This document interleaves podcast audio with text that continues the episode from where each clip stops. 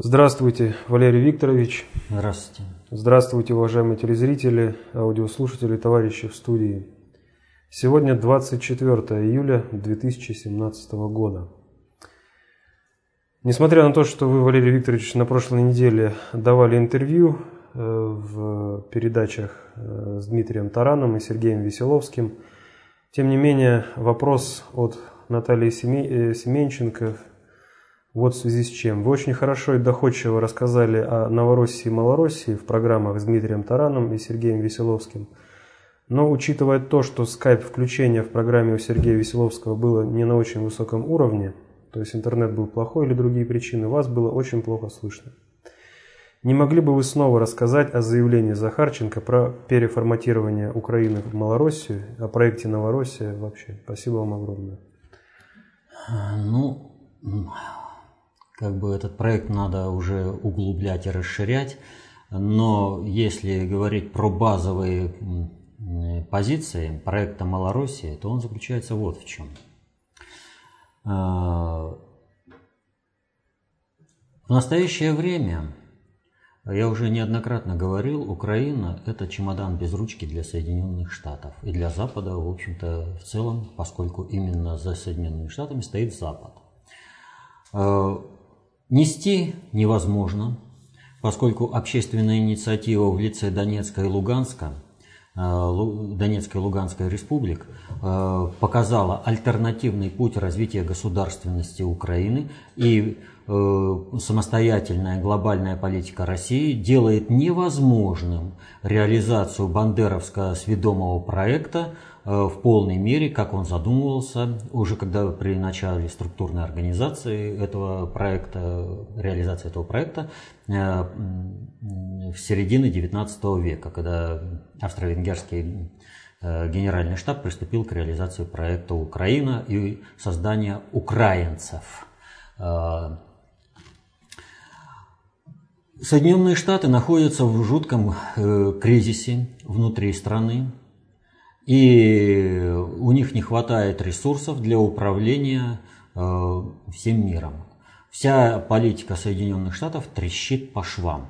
Вот куда ни коснись, везде кризис. И им, естественно, надо максимально быстро уходить из проекта Украина, то есть передать ее реализацию в другие руки. А этот проект Украина, он э, реализовывался различными государственными структурами, Австро-Венгрией, Польшей, Германией, Советским Союзом. То есть каждая страна вкладывала тот или иной э, свой вклад в то, чтобы реализовать проект Украины и создание украинцев. Так вот, Соединенным Штатам уже невозможно дальше управлять этим проектом, им надо уходить. Но отдавать э, страну в состав русского мира э, они никак не хотят. Ну просто это идеологически и концептуально для них неприемлемо. Э, передать э, Украину для реализации дальнейшего бандеровско-сведомого проекта Европе тоже не могут. Европа объелась э, мигрантами, она тяжело больна экономически, и если на нее повешать еще и проект Украину, то Европа может окончательно рухнуть, а тогда реализация русского глобального проекта, э, русского мира станет э, э, неотвратимой для Запада. Кстати, вот, может быть, некоторые обратили внимание, а я знаю, такие люди есть, они как бы выходили, я иногда говорю так называемый русский мир, как бы русский мир. Э, и иногда говорю русский мир без всяких кавычек. Так вот, э, все это связано с тем, как понимают, я иногда оговариваюсь, русский мир, как понимают его на Западе, русский мир, как это представлено в СМИ там, и русский мир как таковой. Вот, это все три разных образа русского мира, и их нужно между собой различать. Так вот, э, реализация русского мира – это глобальный проект, это глобального уровня значимости э, проект. Это реализация богодержавия на земле, что атеистам, э, коими является весь Запад изначально, в общем-то неприемлемо. И э, Европа никак э, не может сейчас подхватить этот проект. В результате этого получается ситуация, при которой самым оптимальным вариантом разрешения этой ситуации является то, что на Украине будет идти вялотекущая война в том виде, в котором она есть. То есть, если будет ликвидирована одна киевская банда в лице Порошенко, то там к власти должна прийти другая киевская банда, но она также должна быть прозападной, антиукраинской, антирусской, вот, и продолжать вот эту войну э, на Донбассе. Может быть, с расширением его э, до уровня э, ну, части тех территорий, которые входят в Новороссию вот, части, потому что от Одесского порта они отказываться не будут, например. Э, вот эта война, когда русские убивают русских, а именно в этом суть проекта Бандеры и Украины вообще, то есть когда Запад э, оценил, что он не сможет победить Россию э, внешним вторжением и не сможет э, остановить становление русского мира на всей планете Земля, было задумано максимально затормозить его, если не поставить под угрозу э, срыва, э, расколов русских на две части и заставить русских убивать русских.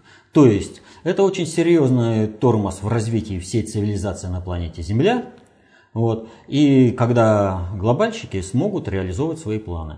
Поэтому э, не надо относить к тому, что э, реализация этого проекта или там задумка этого проекта э, в середине 19 века. На самом деле это, повторю, структурная реализация, а до этого была достаточно длительная работа по осмыслению вот этого антирусского бандеровского проекта. Так вот, поскольку Западу объективно выгодна вялотекущая война на территории Украины с возможностью перенесения этой войны на территорию России, Запад в принципе не может выработать э, э, какой-либо проект по становлению украинской государственности. А такой проект необходим. Он необходим и Западу, и России. У нас разные цели, но проект создания государства на территории Украины, вернее не государства, а государственности, там государство в полном смысле просто невозможно. А, как не является в принципе государством и Белоруссия, это государственность под окормлением определенных сил. А, они не могли. И вот тут возникает ситуация. А нас этот проект устраивает? Нас этот проект не устраивает. Значит, что нужно сделать? нужно не следовать за какими-то управленческими действиями, а предпринимать свои, проводить свою активно глобальную политику и заставлять Запад уже реагировать на то, что э, мы предлагаем. Это перехват управления. И вот э, в Донецке было предложено создание нового государства, государства другого типа, неже отличающегося от ныне существующей Украины, которое по максимуму учитывает все интересы всего населения, в том числе и Бандера ориентированных. То есть это федерация э, с максимально возможной автономией. Сейчас на Украине идут э, очень серьезные процессы, когда э, ну, идет такое брожение в умах людей, э, и они все недовольны киевской бандой. И многие ставят вопрос, и этот вопрос, в общем-то, поддерживается положительно в обществе, об том или иной отделении, о том или ином отделении от центральной власти в Киеве. Сепаратизм идет полным ходом. И не только в Закарпатской области. Везде, просто везде. Так или иначе все хотят отстраниться от Киева. И здесь есть предложение. То есть, по сути, Донецк, э, граждане Украины, восставшие против государственного переворота на территории Украины, предложили, согласно Конституции Украины, переформатирование государства с учетом интересов всех людей, чтобы каждый мог высказаться и в той или иной мере реализовать свои идеологические установки э, в, той, в том субъекте федерации, который будет входить в единую территорию Украины. То есть здесь активная позиция. И в результате произошло перехват управления. Теперь Запад, что бы он ни предложил, как бы он ни среагировал, но в любом случае он будет вынужден иметь в виду уже оглашенный сценарий, оглашенный вариант реализации будущего, будущей государственности на территории Украины. Вот это всех взбесило. То есть все привыкли то, что Россия и особенно э, постсоветское пространство, оно всегда только реагирует на активную позицию Запада, на активную политику. У наших, вот если вы посмотрите различные ток-шоу, где выступают, там никогда не ставится политологами и политиками, и, ну, прочим, всем, кто выступает, э, за исключением нашего МИДа. Вот. Никогда не ставится вопрос о проведении активной политики, активной, чтобы занимали активную позицию, потому что активная политика и активная позиция подразумевают за собой понимание глобальной политики и концептуальной власти. Будучи сами концептуально безвластными политологи и, поли, и политики, они, естественно, этого не понимают, и они предлагают по-прежнему реагировать на. А здесь предложение наоборот, ребятки, вот вам предложение. Реагируйте, мы готовы договариваться, все. И процесс запущен. Джин выпущен из бутылки. Теперь этот проект будет реализовываться. Он будет обсуждаться на кухнях, везде. Врагами, э, которые сейчас э, активно воюют против ДНР. Но жизнь-то она ухудшается на территории Украины. И не все смогут сбежать. Эм, Конечно, украинские девушки сильно потеснят эстонок, например, э, в квартале красных фонарей. Вот. Но это не означает решение экономических проблем. Э, потеснят э, польского водопроводчика на Западе мужики. Тоже нет. То есть схлынет часть населения. Но остальная это останется. Та, останется та часть, которая будет жить на земле, которая жи, хочет жить на Украине. И она Идеологические установки разные, но они хотят реализовать свои установки на территории современной Украины. Так вот и надо дать такую возможность. И сейчас многие воюют э, с ДНР, ЛНР. Они воюют. Но если можно не воевать, а реализовывать свои идеологические установки в федерации, а к этому все идет, то есть, ну все прекрасно видят. Запад матросит, и он в конце концов бросит – Никому не нужны украинцы. Украинцы нужны только как э, пушечное мясо, э, как бесплатные рабы, там, как, э, повторю, девушки нужны только в качестве проституток. Вот. Дешевая рабочая сила. Больше ничего от Запада, Западу от Украины не надо. И вот территории еще, там, чтобы выращивать экологически чистую продукцию, там, где не загрязнят, например, добычей сланцевой нефти. Вот. То есть добыча еще ресурсов. Украину активно деиндустриализируют. Вот. И все это прекрасно на себе ощущают. Поэтому различные установки, они играют роль. И вот предложение единой базы э, создания государства, где будет учтено, повторю, э, э, всякое мировоззрение, всякая политическая ориентация, это призыв к диалогу. И оно будет выстраиваться. Это не вопрос одного дня. Но главное положено и реализовано очень грамотно. Повторю, своевременно, правильно э, сформулированная задача на уровне глобальной политики и грамотная реализация, очень грамотная реализация. Э, ну, такое бывает очень редко, когда э, вот так вот э, точно план реализовывается в жизни. Вот. Так что надо отметить, что э, в конституционном вот этом акте, который объявляет создание нового государства, вот, заложено очень много различных пунктов. Как пунктов строительства государства, так и пунктов, по которым можно будет торговаться с субъектами, входящими в новое государство Малороссия, э, так и с западными кураторами тех, э, кто хотел бы, чтобы вот эти боевые псы продолжали убивать русских, то есть чтобы русские убивали русских. И вот вместе с ними, и это все путем длительных переговоров, переговоров, переговоров, можно вывести на диалоговый режим для реализации нового государства. И повторю, у Запада нет теперь вариантов. Они вынуждены обсуждать будут только этот вариант. И, он, и вот мера кровавости грядущих событий на Украине зависит от активности всех людей, как живущих под э, управлением киевской банды, так и живущих на территории Донецко-Луганской республики, так и просто активно вовлеченных в политику людей, живущих где бы то ни было. Чем больше обсуждается, тем меньше э, становится мера кровавости грядущих событий. Тем больше снижается возможность проведения э, боевых действий, войны, в том числе и на Донбассе. Обсуждать нужно. И здесь э, широкое поле деятельности для всех.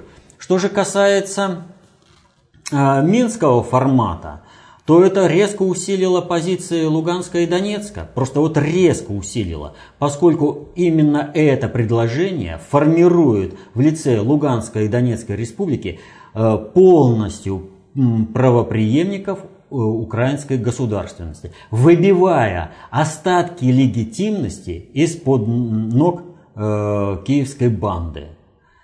Вот. Это резко повышает возможности нашей дипломатии как гарантов э, мирного процесса на Донбассе в формате Минска. И резко понижает, повторю, легитимность киевской банды и э, возможности э, гарантов э, продолжения кровопролития теми, кто стоит за киевской бандой, то есть Париж и Берлин. Вот. Э, что же касается проекта Новороссия, еще одного проекта, вот говорят, что он похоронил. Ничего подобного он не похоронил. Это только развитие. Вот такая, в общем-то, в двух словах ну, не в двух словах, тут как бы побольше. Ну, нам также в связи с этим заявлением Захарченко о создании Малороссии поступили э, вопросы с просьбой разъяснить некоторые аспекты, связанные с этим э, заявлением. Аспектов сейчас будет очень много, которых надо разъяснять. Вот, в частности, Максим из Донецка э, пишет. В Донецке провозгласили новое государство Малороссия – Интересный финт ушами. Валерий Викторович говорил о единой Украине, переформатированной и зачищенной от нациков. А из этих заявлений речь идет с намеком на раздел. Неужели это по итогам встречи Путина и Трампа озвучка планов устами Захарченко? Никакой связи вот, управленческой и структурной встречи Путина с Трампом не имеет. Это реализация, повторю, э, глобальной политики, это самостоятельный акт, и действующие силы здесь иные. Следующий вопрос от Ильи из Донецка и Вершинина Германа, зачитаю в редакции от Ильи. «А, хотелось бы услышать ваше мнение по поводу реакции некоторых деятелей ДНР и ЛНР по поводу создания Малоруссии. Плотницкий ответил так, будто его не посвятили в эту информацию – да и Нега вообще отрицательно высказался по этому вопросу, а Пушилин так ответил, будто еще не избрал, какую позицию ему занять. Такое чувство, что Захарченко не поддерживает в этом вопросе. Валерий Викторович, Путин через Захарченко решил перехватить инициативу, так как понимает, что не дождется проявления ее от западных партнеров? Или это создание шумихи информационного поля перед действительно серьезными шагами? А, вот, прежде всего, надо уйти от персонализации реализации этого глобального проекта, поскольку это чрезвычайно вредное и неправильное направление обсуждать, кто что как сделал, откуда это, что. Мы оцениваем, то, э, должны понимать просто. Вот это акт э, глобальной политики, выверенный по времени, по э, содержанию, и по исполнению. Все сделано великолепно. Вовремя И он соотносится полностью с становлением русского мира без всяких кавычек и в том виде, как его понимают на Западе. То есть это чисто э, акт э, русского мира. Что касается различных, э, различной реакции различных деятелей, то здесь все упирается в следующее. Надо понимать, что вот в руководстве республик – Э, силы неоднородные. И они, э, в общем-то, представляют собой баланс кланово-корпоративных интересов в реализации событий на Донбассе. Причем реализация событий принципиально и бывает диаметрально противоположная. И хотя я вот только что сказал, персонификация не надо, вот, и еще повторю, Кадровый вопрос, он э, в настоящее время вот так вот оглашать, он очень вредный, поскольку за ним стоит очень серьезные последствия, а кровь людская не водится. Поэтому комментировать здесь нужно э, по, так скажем, по-крупному. Поэтому, значит, э, суть заключается в следующем. По-крупному, чтобы представляли – за Донецкой, так сказать, республикой стоит один состав кланово-корпоративных группировок различных страновых элит. Ну, в смысле, это выражается через инструментарий различных страновых элит. Хотя элит на постсоветском пространстве, повторю, нет. То есть, хотя инструментарий, как они э, являются, но элит, это не является элитами. Но есть определенные интересы и все прочее. За Луганском это другой состав кланово-корпоративных, ну, опять же, элит в кавычках будем говорить, потому что как бы это слово на слуху. Вот. И вот несовпадение вот этих двух коалиций по интересам и развитию, по дальнейшему развитию э, процессов на Донбассе и движению этих двух республик и ведет к тому, что эти две республики до сих пор не объединились.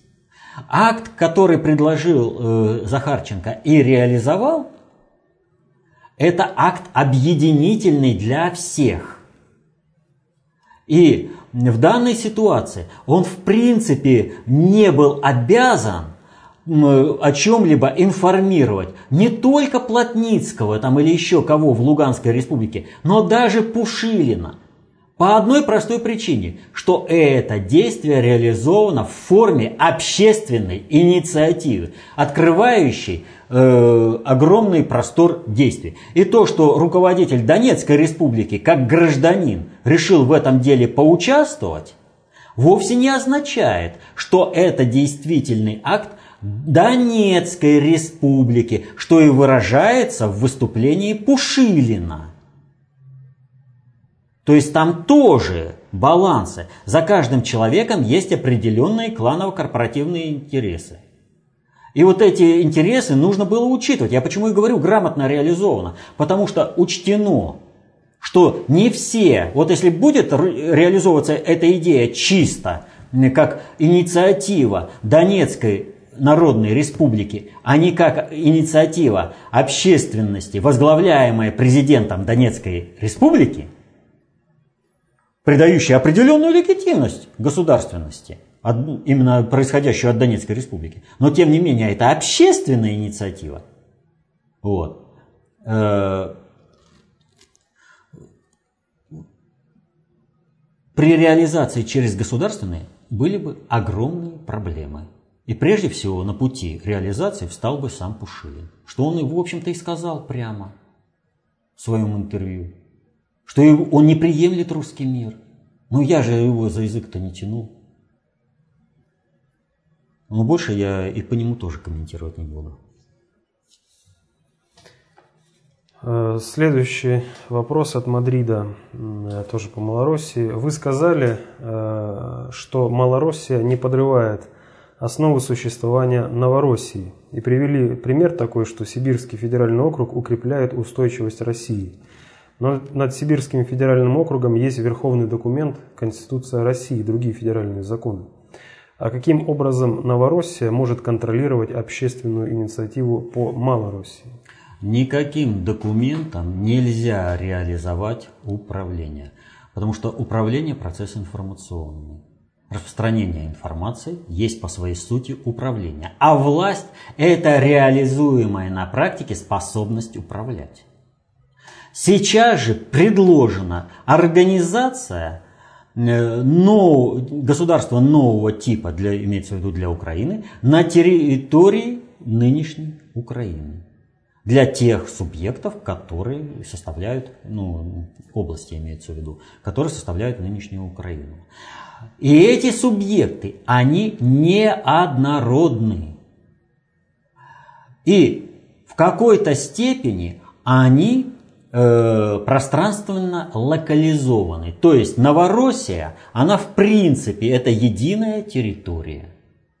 Галиция – это тоже определенная территория. Вот когда появились карты там, э, настоящая Украина, Малороссия, Новороссия, это в принципе это вот о том, что есть определенные, э, э, так скажем, совпадения интересов. И при, предлож... при предложенном э, плане вот этой конференции, э, в этом конституционном акте, это как раз и учитывается. То есть сами э, эти субъекты для обретения устойчивости будут искать возможность кооперации своих действий между собой. А когда они э, будут искать вот эту кооперацию, то они свои ресурсы, ресурсную устойчивость будут усиливать ресурсную устойчивость своего соседа. То есть это единая связка. И проект Новороссии, он просто обязан состояться при проекте реализации Малороссии. Хотя бы уже потому, что именно Новороссия представляет в большей степени Э, антибандеровскую, антисведомую э, общественность, которая и позволит э, реализовать тот режим дебандеризации, десведомизации нынешней Украины. Опора будет структурная по мере создавания, создания структурного государства. Вот где будут приниматься различные документы и соглашения. А сейчас это общественная инициатива. И проект Новороссии сам по себе не жизнеспособный.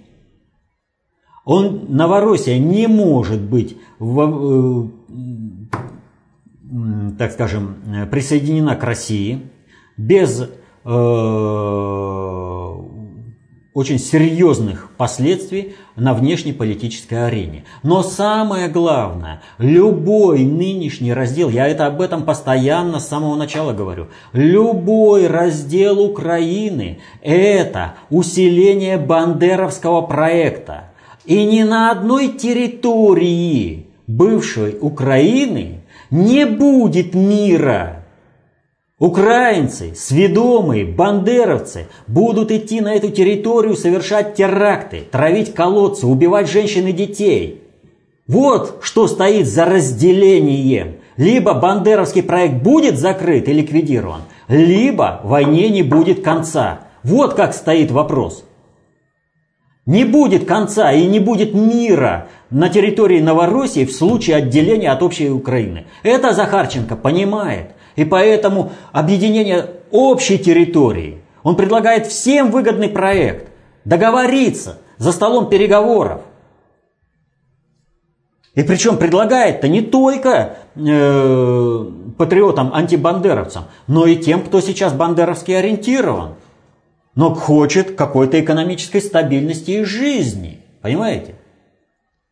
И если э, садятся за стол переговоров, и лучше три часа разговаривать, чем э, три минуты стрелять. еще один вопрос от Анатолия, э, тоже из Донецка. Валерий Викторович, вы положительно оценили выступление Захарченко по поводу создания Малороссии. А сегодня, ну, вопрос прислан 20 июля, было объявлено, что Центральный республиканский банк ДНР собирается начать кредитование населения. Но займется этим не сам, а поручит некой финансовой компании. Находясь в Донецке, я наблюдаю, как либералы опять стремятся все прибрать к своим рукам, как людей, вернувшихся из Украины, только теперь пропихивают на должности. Э, я боюсь, что то, э, что то хорошее, что было в ДНР еще два года назад, будет разбавлено и не даст нужных плодов, особенно если расширить территорию, как вы считаете? Я считаю, что при расширении территории антибандеровской, антисведомой кадровой базы будет значительно больше. Она сейчас под давлением СБУ, гестапо, э, не проявляется. Но при организации антисведомой антибандеровской власти, когда будет идеологическое разнообразие, э, эти, э, эта кадровая база проявится, и она будет работать на э, укрепление единой государственности Украины. Поэтому расширение территории при военном потенциале Луганской и Донецкой республики Э, будет только положительное. Но это не должна быть оккупация в том виде. И вот предложение, которое вот, предложил Захарченко, оно и связано с этим. То есть должно быть добровольное принятие э, ныне это противостояние, так скажем, неприятие нынешней киевской банды и э, интерес создания единого, нейтрального, демократического Э, государства. Но здесь государство, речь идет о государственности. О повторю, в принципе не может быть и речи в силу исторического развития вот этой территории. И э, что происходит э, в той же Донецке? Я только что говорил о том, что есть определенный состав клановая коалиция, кланово-корпоративных группировок, как за Донецком, так за Луганском. И есть кланово-корпоративные группировки, входящие и туда, и сюда. Вот. А есть поддерживающие то или другое.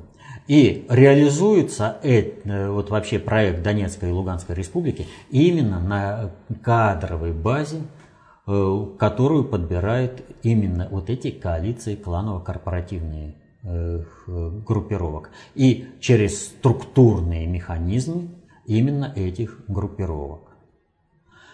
Э, другого нет. И в принципе, э, если вот будете заниматься изучением управления, в настоящее время быть не может. Поэтому необходимо что делать?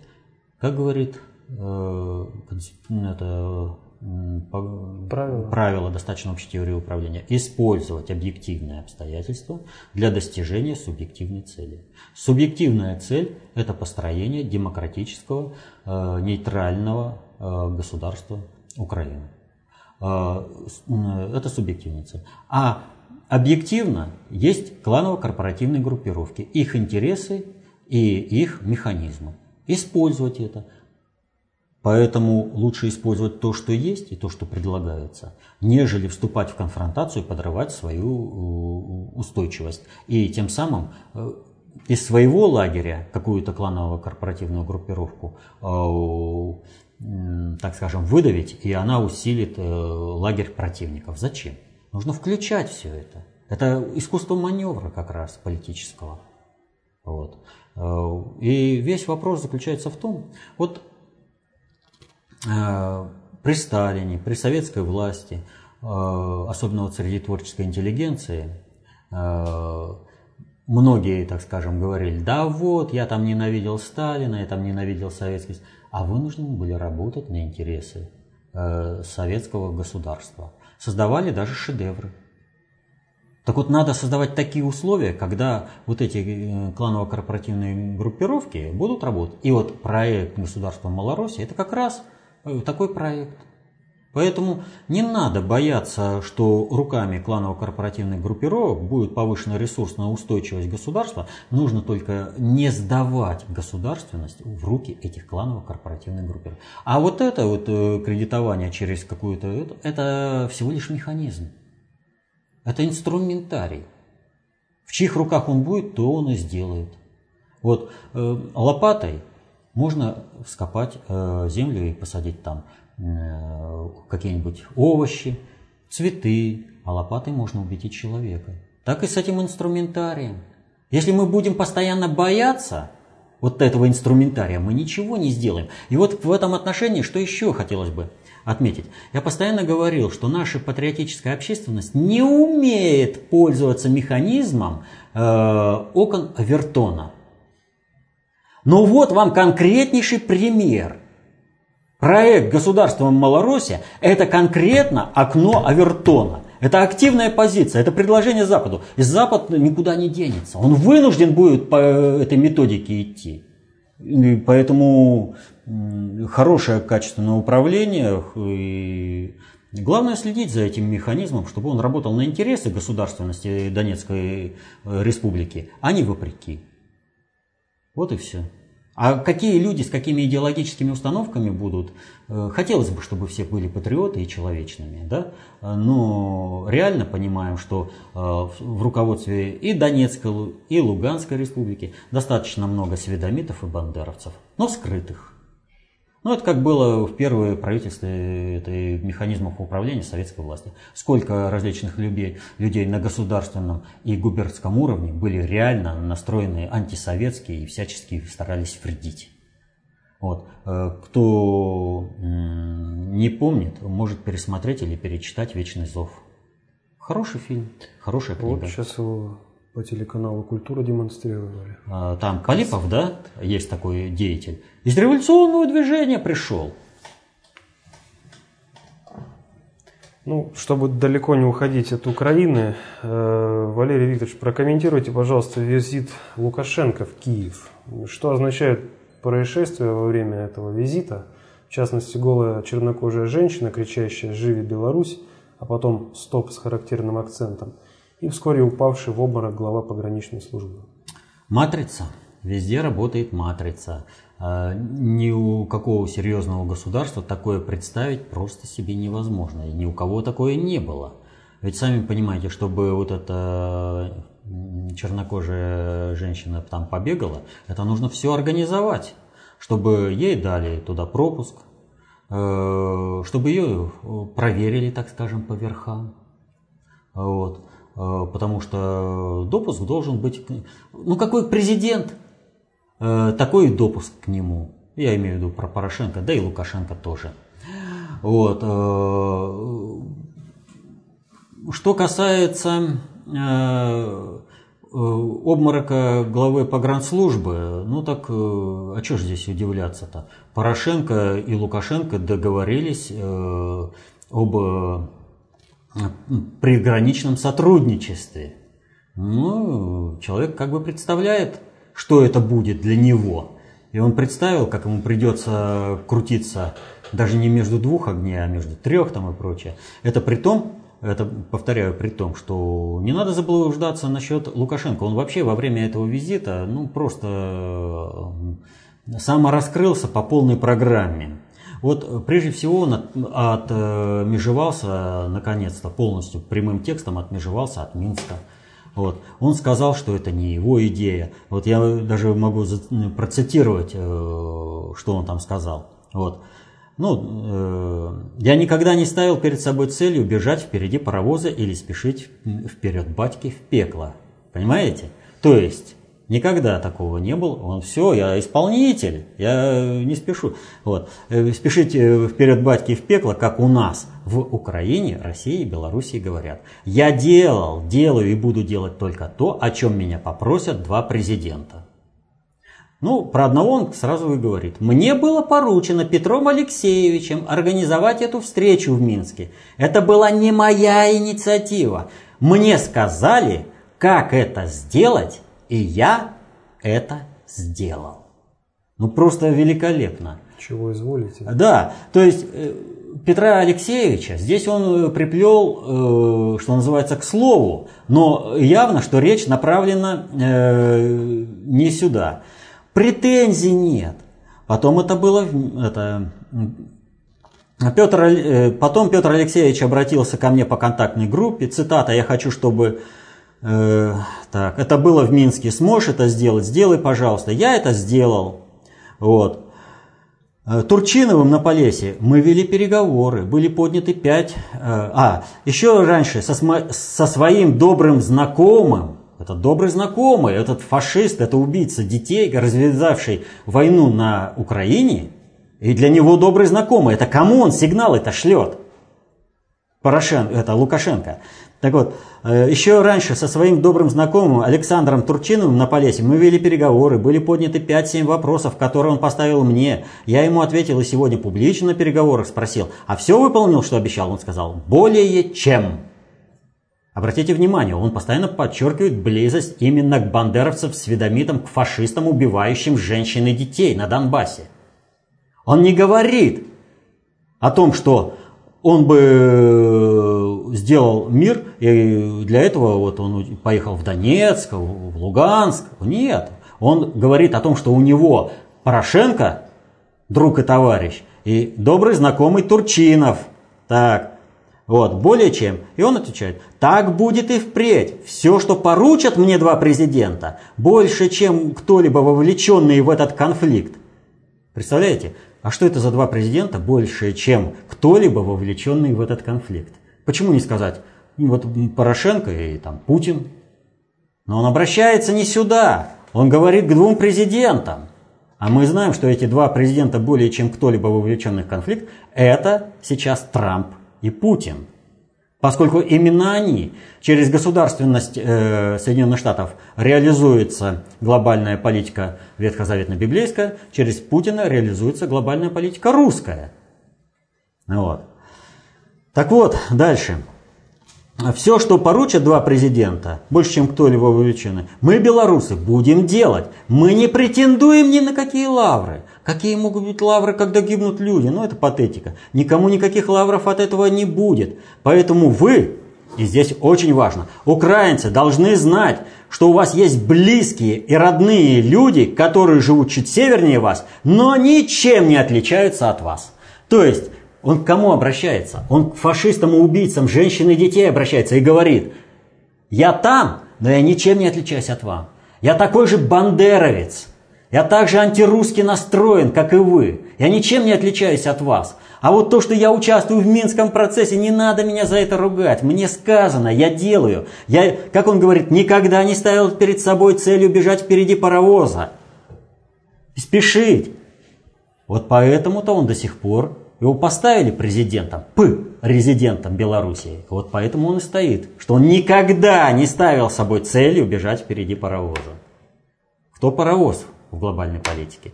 Он вписывается. Это вообще его пламенная речь, вот э, канал 112, по-моему, опубликовал видео. Рекомендую послушать. Великолепно. Он там себя полностью разоблачает. Так вот, э, этот визит был запланирован заранее, он не ситуативный. И поскольку обстоятельства э, такие критичные, и он э, является определенным буфером между Порошенко, который нелегитимен вообще, то есть мы его даже в рамках нынешней нашей суверен... уровня нашей суверенности не признаем. Вообще мы не выписали мандат легитимности Порошенко. Он у нас просто осуществляет управление определенной территорией, и потому мы с этим бандитом вынуждены контактировать. Ну, чтобы там вообще не было полностью э, катастрофы. Вот. А в основном мы работаем э, в том числе и через Лукашенко. Но Лукашенко здесь открещивается, он говорит, я такой же сведомит, я такой же бандеровец, как и вы. Я, ну, мне тоже Путин не устраивает, поэтому я не хочу участвовать в Минском процессе, но меня попросили об этом. И в том числе, Петр Алексеевич, что ты на меня стрелки переводишь? Ты точно так же играешь. Ты ко мне по процедуре обратился-то. Вот. И э, Положение шаткое. И что произошло? По итогам двухчасовой встречи этих двух П резидентов никакой пресс-конференции не было, потому что это потребовал Лукашенко. Сказать что-либо людям прямо у него не было. Понимаете? Ну вот сказать, что он приехал поддержать бандитов и убийц, вы, и что здесь он как бы увязывает и белорусскую свою политику. И вот представьте, на фоне вот этого всего договариваются о приграничном сотрудничестве. Это о чем они договариваются? Ну, естественно, по гранслужбе стало плохо. Это какие потоки оружия нужно будет скрывать? Еще там людей перемещения. Помните, у Белоруссии все-таки э, есть э, безвизовое посещение для 80 стран. Э, боевиков можно направлять как в Россию, но здесь мы защитились. Так и усилить ВСУ, эту организованную преступную группировку, вооруженный сброд Украины – всякой мразью, в том числе, и, возможно, и из Сирии, и недобитков идиловских. Вот и все. А он понимает, что Украина-то дышит на ладан. А если он будет в этом деле участвовать, ну так а на скамье подсудимых э, вместе с Петром Алексеевичем будет сидеть. И, может быть, даже не досидит, может, еще и раньше, чтобы следы зачистить, его уберут. Его же хозяева, которые спланировали вот это, ради чем, при, о чем приехал договариваться Лукашенко. Все. Вот такая ситуация с ними. И ведь именно против Лукашенко выступала вот эта чернокожая девушка-то. Следующий вопрос от Владимира. Э, лидер демократов Чак Шумер в Сенате США призвал не винить Россию в проигрыше Клинтон. Валерий Викторович, ожидается ли снижение агрессивного «наплыва» в кавычках демократов на Россию? Речь идет не о наплыве это, агрессивного это, демократов или республиканцев. Там все серьезнее. Там есть страновая элита, в отличие от России она там есть. И э, глобальная элита. И та, и другая элита участвуют в надгосударственном управлении. Только одни участвуют на уровне глобальной политики, а другие на уровне внешней политики, поскольку они понятия не имеют о глобальной политике. И противостояние идет именно между глобальной и страновой элитой. И э, представители глобальной элиты есть и в демократах, и в республиканцах. А страновой элиты точно так же и в демократах, и в республиканцах. И глобальная элита делает все, чтобы снять напряг.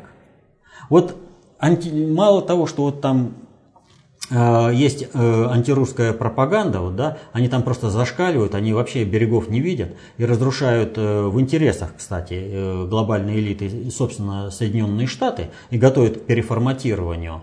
Вот.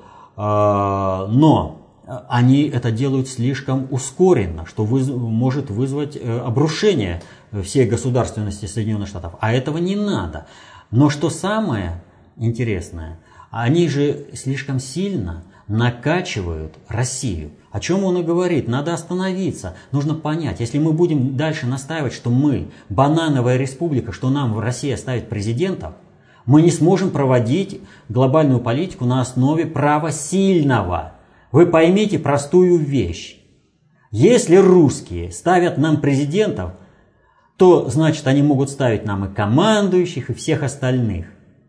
И армия недееспособна, она деморализована. И страну возглавляют предатели, э, которые ходят под пятой русских. И что я буду, зачем я буду выполнять эти приказы? Понимаете? Рушится э, сама американская гегемония. Это совпадает с планами глобальщиков, но она рушится слишком быстро. Это не совпадает с планами глобальщиков. Нужно контролируемо опускать Соединенных Штатов. Ну а страновики, они вообще не понимают, чего они несут. Они не понимают, что чем больше они настаивают, что Соединенные Штаты это банановая республика, а Россия это мировая супердержава, тем э, быстрее они рухнут. Потому что от них быстрее убегут. Они же сами орут. Мы слабые, мы слабые, мы ничего не можем, мы ничего не можем. Россия и мощная армия, и мощный президент, и мощная страна. Они что хотят, то и делают. Они к нам пришли и все сделали. Понимаете? И люди, вот как Лавров-то вот говорит, ну если мы такие мощные, э, то почему мы в Молдавии своего президента не поставили, на Украине своего президента? Но американский обыватель представляющий, э, будь то он работает э, в структурах э, надгосударственного управления типа Госдепа, либо служит в армии, либо работает где-то в других структурах государств. Американский обыватель не ставит так себе вопроса. Если нам поставили президента России, все, что дергаться против России. А западный менталитет он такой. что всегда прав, кто сильный, и под сильного всегда ложатся. Рабский менталитет. Да, рабский менталитет. А, следующий вопрос от Григория Котовского. Ух. А, появилась информация о запрете критики в адрес Путина в Китайской Народной Республике. В частности, крупнейшая соцсеть Weibo установила блокировку сообщений, содержащих негатив по отношению к нашему лидеру. Какие процессы готовятся в России, реакция на которые товарища Путина могут привести к потере устойчивости управления в Китае? Есть ли в Китае влиятельные кланы, способные поднять волну негодования в народных массах на почве непопулярных совместных решений Путина и Си с целью недопущения переноса центра концентрации управления в Пекин и стабилизации положения страновых элит США? Может быть, это связано с готовящейся чисткой в чиновничьих структурах как в России, так и в Китае? Спасибо за ваш труд. К сожалению, это вообще вопрос не о том, это событие не о том. Это действительно правильно сня... связано с переносом Центра концентрации управления из Великобритании в Китай, но э, это не связано с процессами как таковыми в России, это внутри китайская проблема. И это э, процесс заложен э, низкочастотный, э, на долгую перспективу. И связан он вот с чем. Э, Китай для организации управления в мире э, реализует проект «Шелкового пути». Ключевым звеном в проекте «Шелкового пути» является Россия. Э, кстати, Индия не входит в проект «Шелковый путь», а что она и показала, не присутствуя на конференции. Но при этом Индия предлагает свои механизмы транспортного сообщения и именно опять через Россию. То есть, как ни крути, Путин является ключевой фигурой в глобальной политике. Без него э, успешно проводить э, китайскую политику экспансии и создания центра концентрации управления невозможно.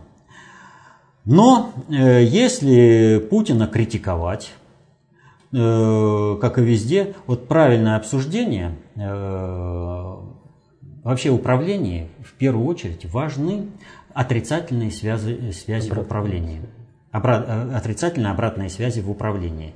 Чем э, точнее э, идентифицируются ошибки управления, тем э, выше качество управления и э, это управление более успешно. Если же э, акцентировать э, исключительно на положительных обратных связях, то есть э, гонцу отрубать, э, гонцу, приносящему худые вести, отрубать голову, то такие системы быстро идут в разнос и гибнут. И э, вот это э, запрет, он связан именно вот с этим обстоятельством.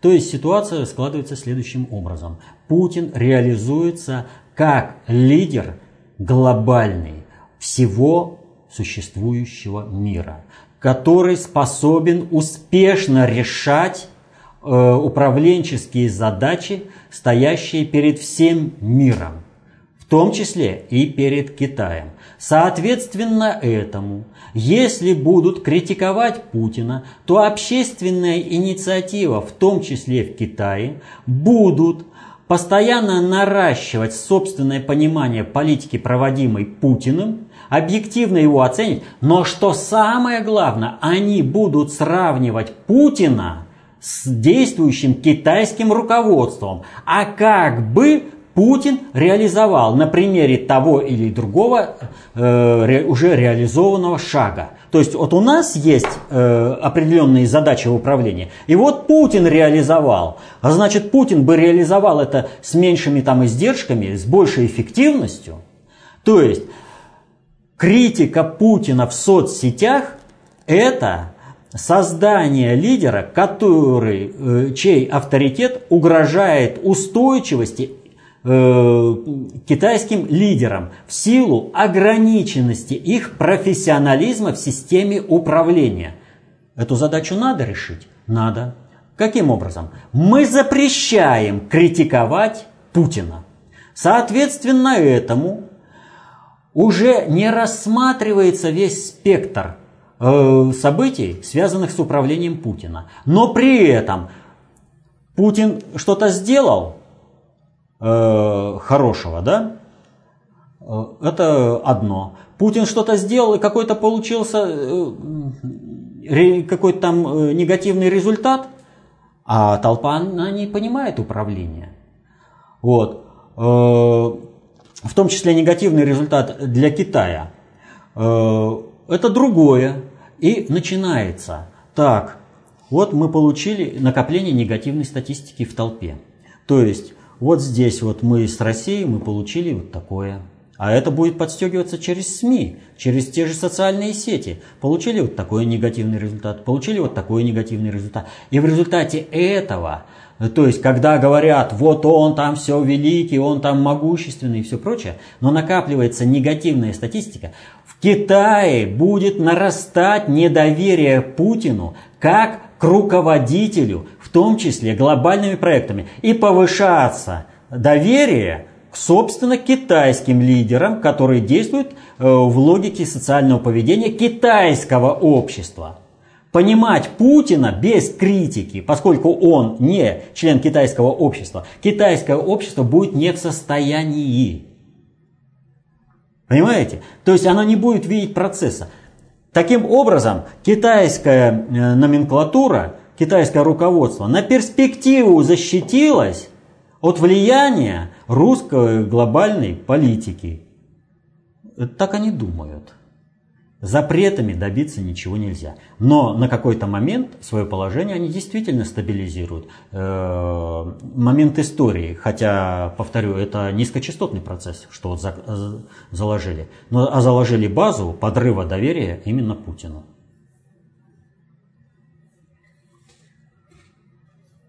Далее вопрос от Алексея Дьяченко. Э, добрый день, Валерий Викторович. Э, нам докладывают, что 12-13 тысяч лет назад на планете была глобальная катастрофа, всемирный потоп. Зазнобин говорит, что кто-то из долгоживущих богов-атлантов, в кавычках, спасается. Величко докладывает, что после катастрофы возникли региональные цивилизации и переняли кое-какой опыт от предыдущих цивилизаций. Вопрос. Почему те из атлантов, которые спаслись, ждут 8-9 тысяч лет и только потом скурвливаются и начинают воплощать библейский проект и создают э, богоизбранный народ. Прежде всего, а, э, атлантисты не ждали 8-9 тысяч лет, э, чтобы скурвиться. Они не скурвились. Они изначально проводили ту глобальную политику, ту, осуществляли ту концептуальную власть, которую представляли. Вот. Что же касается вот этого якобы ожидания, чтобы скурвиться, да, вот, э, ну, прежде всего, если они ожидают, то должны быть причины для того, чтобы скурвиться. А э, у них таких причин не было, поскольку э, известный мир, известным миром они управляли по собственным концептуальным на основе собственной концептуальной власти, своих концептуальных установок и через полную функцию управления. Почему это стало только через 8-9 тысяч лет? Так это связано, в общем-то, с тем, что население выросло до такой степени, что потребовалась внешняя экспансия. То есть пока населения было мало и их ресурсов вот этой собственной производственной, э, собственной управленческой базы хватало, воспроизводства там жрецов отправляли туда-сюда, э, инструментарий как таковой не требовался. Но как только мир становился более многочисленный и сложный, для того, чтобы управлять им потребовался внешний инструмент – и они стали его создавать. Но поскольку, пребывая в комфортном э, состоянии вот эти 8-9 тысяч лет, когда, в общем-то, э, царство лежа на боку, ну мало людей и, и знаний хватает э, запредельно, то они немножко и задержались созданием этого инструмента, и вместо семи поколений они всего лишь там 42 года Э, его создавали, что повлекло за собой сбой работы инструмента в виде очеловечивания. Для коррекции этого инструмента они придумали холокосты, то есть постоянное обрубание сухих ветвей. То есть э,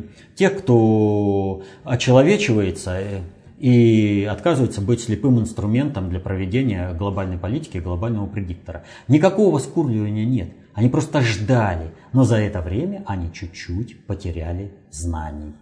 И поэтому опоздали. И это опоздание, фазовый сдвиг управления у них постоянно нарастает, что и привело весь мир сейчас к глобальному экологическому, экономическому и военно-политическому коллапсу, на грани которого мы стоим. А управленческий глобальный предиктор не может справиться э, с стоящими перед миром задачей. Улететь с этой планеты он тоже не может, на материальный носитель он перенести тоже не может – Э, ну, на какую-нибудь там железку и улететь в космос. Вот. Значит, надо поддерживать жизнь на планете Земля. А это может только Россия. Ну вот и приходится сейчас считаться с Россией, помогать ей вставать на ноги, ну, естественно, помогать Путину в меру э, того, что считают они для себя возможным поступиться принципами. А там, где невозможно, ну, невозможно. Но одно скажу, они сейчас в том состоянии, котором без Путина и России, вот, без России во главе с Путиным с задачами управления они не справятся. Поэтому они просто обязаны, и что, в общем-то, они осуществляют, хранить Путина.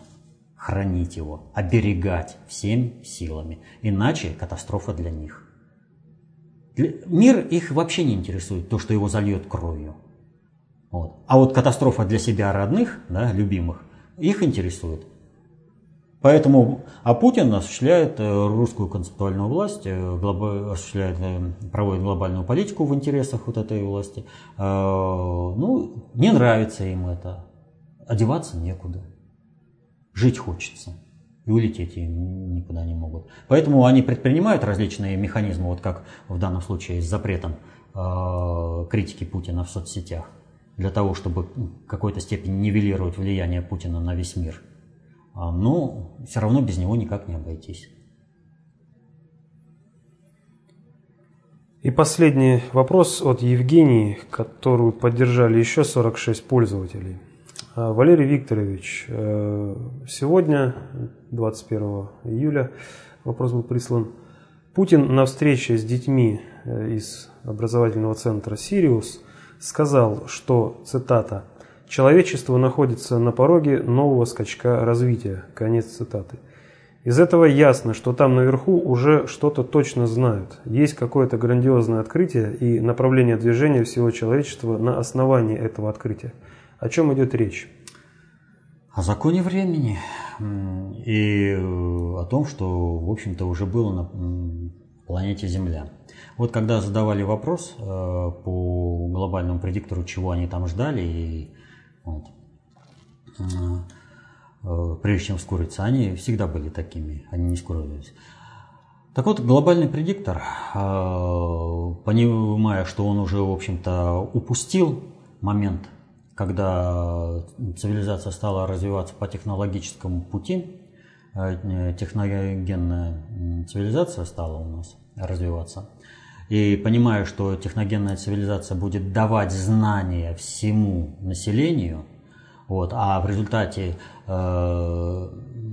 взаимодействия разных отраслей знания это будет уже людьми э, на бытовом уровне осваивать и основы управления, что подрывает, в общем-то, устойчивость э, власти глобального предиктора, они всеми силами всегда э, старались затормозить распространение знания в обществе всеми силами, всегда на протяжении всей эпохи э, человечества.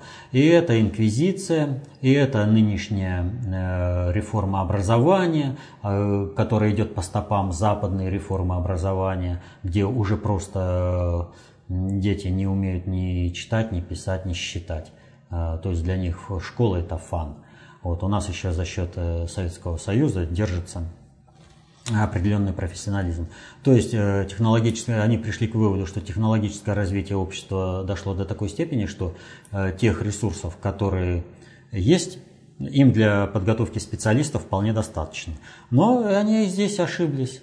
И поэтому они вынуждены сейчас считаться с тем, что Россия предпринимает э, усилия к тому, чтобы спасти образование. Вот, в России. Иначе крушение всего технологического процесса во всем мире. А, развитие науки и техники шло стремительным э, путем. Вот, ну просто вот э, стремительно. И в начале э, уже 20 века речь о космических полетах была, в общем-то, как бы речь о уже решенном деле, что технологии уже в принципе хватает, нужно только э, конкретно спроектировать и э, выйти. И к середине 20 э, века, несмотря на две войны, которые задержали это технологическое развитие, и часть ресурсов отвлекли на войну, часть интеллектуального потенциала имеется в виду, и часть была просто уничтожена, тем не менее и технологические общества, вот Советский Союз быстрее, чем Запад, и э, интеллектуально, опять же Советский Союз, уже к середине 20 века э, полеты в космос стали осуществимыми. И э, вот это поступательное движение цивилизации – оно э, в течение 20 века, оно реально ощущалось, вот просто вот э, конкретно ощущалось. И есть, э, так скажем, материальное свидетельство того, чем, как воспринимался технологический процесс, скажем, в 80-е годы, и как он воспринимается сейчас. Вот есть такой фильм, есть такой фильм «Реклама». Э, который фильм сейчас он живет сам по себе, хотя это большая финансовая афера была, вот, э, с привлечением денег, многие люди разорились, ну а фильм сейчас живет сам по себе. Это фильм «Назад в будущее», снятый в 80-е годы. И вот э, там э, в 2015 году ав, э, автомобилям по их задумке э, уже не нужны были колеса, автомобили должны были летать. Э, это вот, в общем-то, уже в 80-е годы было зримо видно, что э, технологический процесс на всей планете резко и резко тормозят.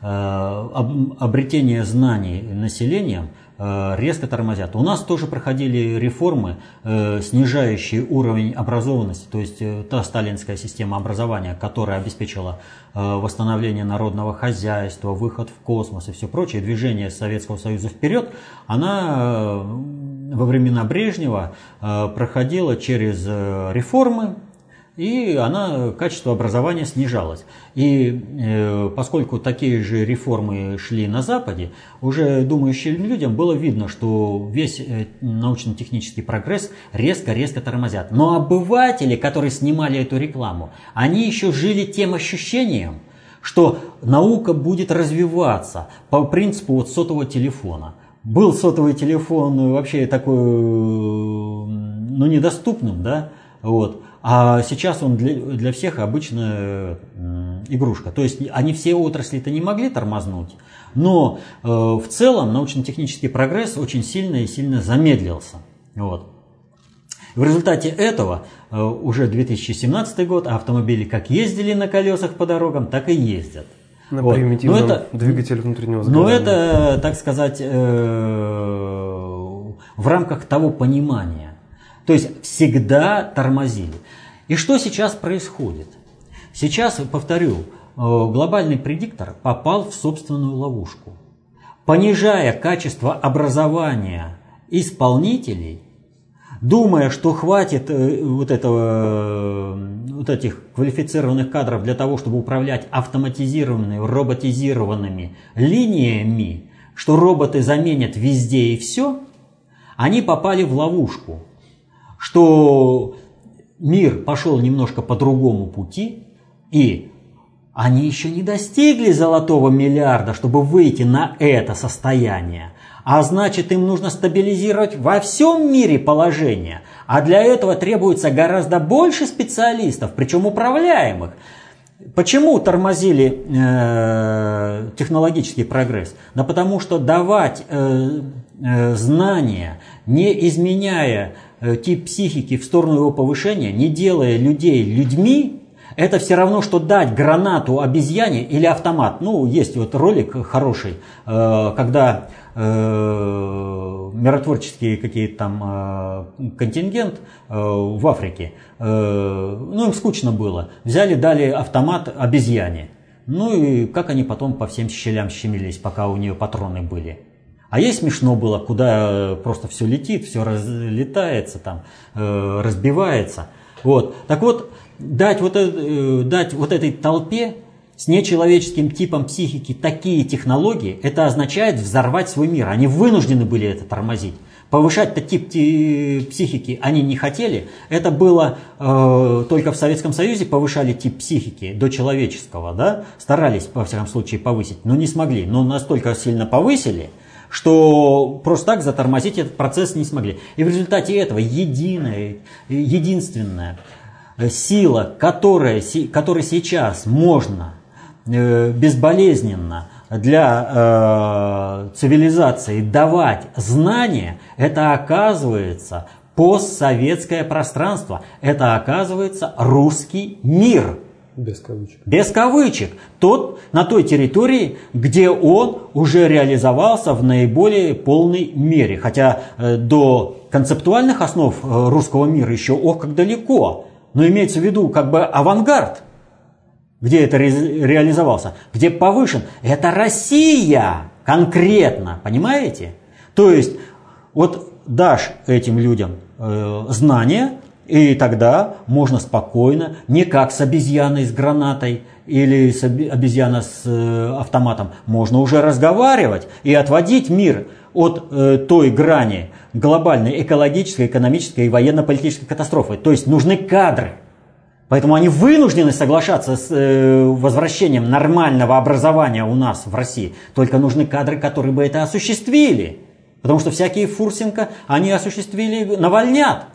То есть, вот чем э, детей Навального привлекают там, да? Вот сами того не понимая, они ведь создали силу, которая их уничтожит. Вот как капитал создал пролетариат, который его похоронит, э, так э, создавая общество потребления, нынешняя власть создает своего полностью могильщика. Хоть в России, хоть на Западе. Потому что при нечеловеческих типах психики потребление не имеет границ. А зависть всегда присутствует. Мне не хватает. А значит, это протестный электорат, который не электорат, а протестная сила, которую можно бросить в бой. Они, и не, вот для них вообще это не важно, они же дети. Вот. Но они же завидуют тем, у кого что-то есть. А на всех плюшек не хватает. И значит, э, ситуация, при которой вот этот протест будет, общество потребления канализирован против кого-то там, своих э, ну, противников, для реализации своих политических проектов, вот как на Майдане, там, против Путина вывести, да, вот, они, в общем-то, призрачные. Использование этого инструмента однозначно приведет к тому, что джин, выпущенный из бутылки, он сожрет и своих э, тех, кто попытается встать на пути. Он дальше покатится. Это общество самоуничтожения. Общество потребления – это общество самоуничтожения. Нельзя, выпустив э, это, вот этого джина из бутылки, думать, что ты дальше будешь управлять. Вот кто за Навальным стоит, они глубоко заблуждаются. Что вот они используют для Путина, э, скинут Путина, да, остановят, установят свои режимы. Ничего подобного. Дальше пойдет Э, уже все забыли про убийство Маши и Саши. А звоночек прозвучал в начале 2000-х годов. Вот на это посмотрите, вот это вы собираетесь сделать, реализовав политический проект на основе навальнят. То поколение, которое воспитывается исключительно квалифицированными потребителями. Чего вы хотели? А нужно творцов воспитывать. Э, к чему сейчас Путин возвращает. Э, деваться глобальному предиктору некуда, и он возвращает. И поэтому Путин-то говорит, в общем-то, о том, нам еще технологический уровень, который был понятен и достижим в 80-е годы всем обывателям, что и выразилось в фильме, например, э, «Назад в будущее» во всех трех частях, вот, нам еще вот это бы реализовать. То есть это вот оно близко, но кадровой базы нет. Но вот только будет эта кадровая база, он и разговаривает, в общем-то, с научной кадровой базой. И вот и когда эта научно-кадровая база выйдет в активную жизнь, все будет реализовано. Но уже в сторону человечности, а никак не в сторону самоуничтожения человечности. А вот это, извините, вот сразу продолжу, это вот как раз ставит вопрос о концепции общественной безопасности.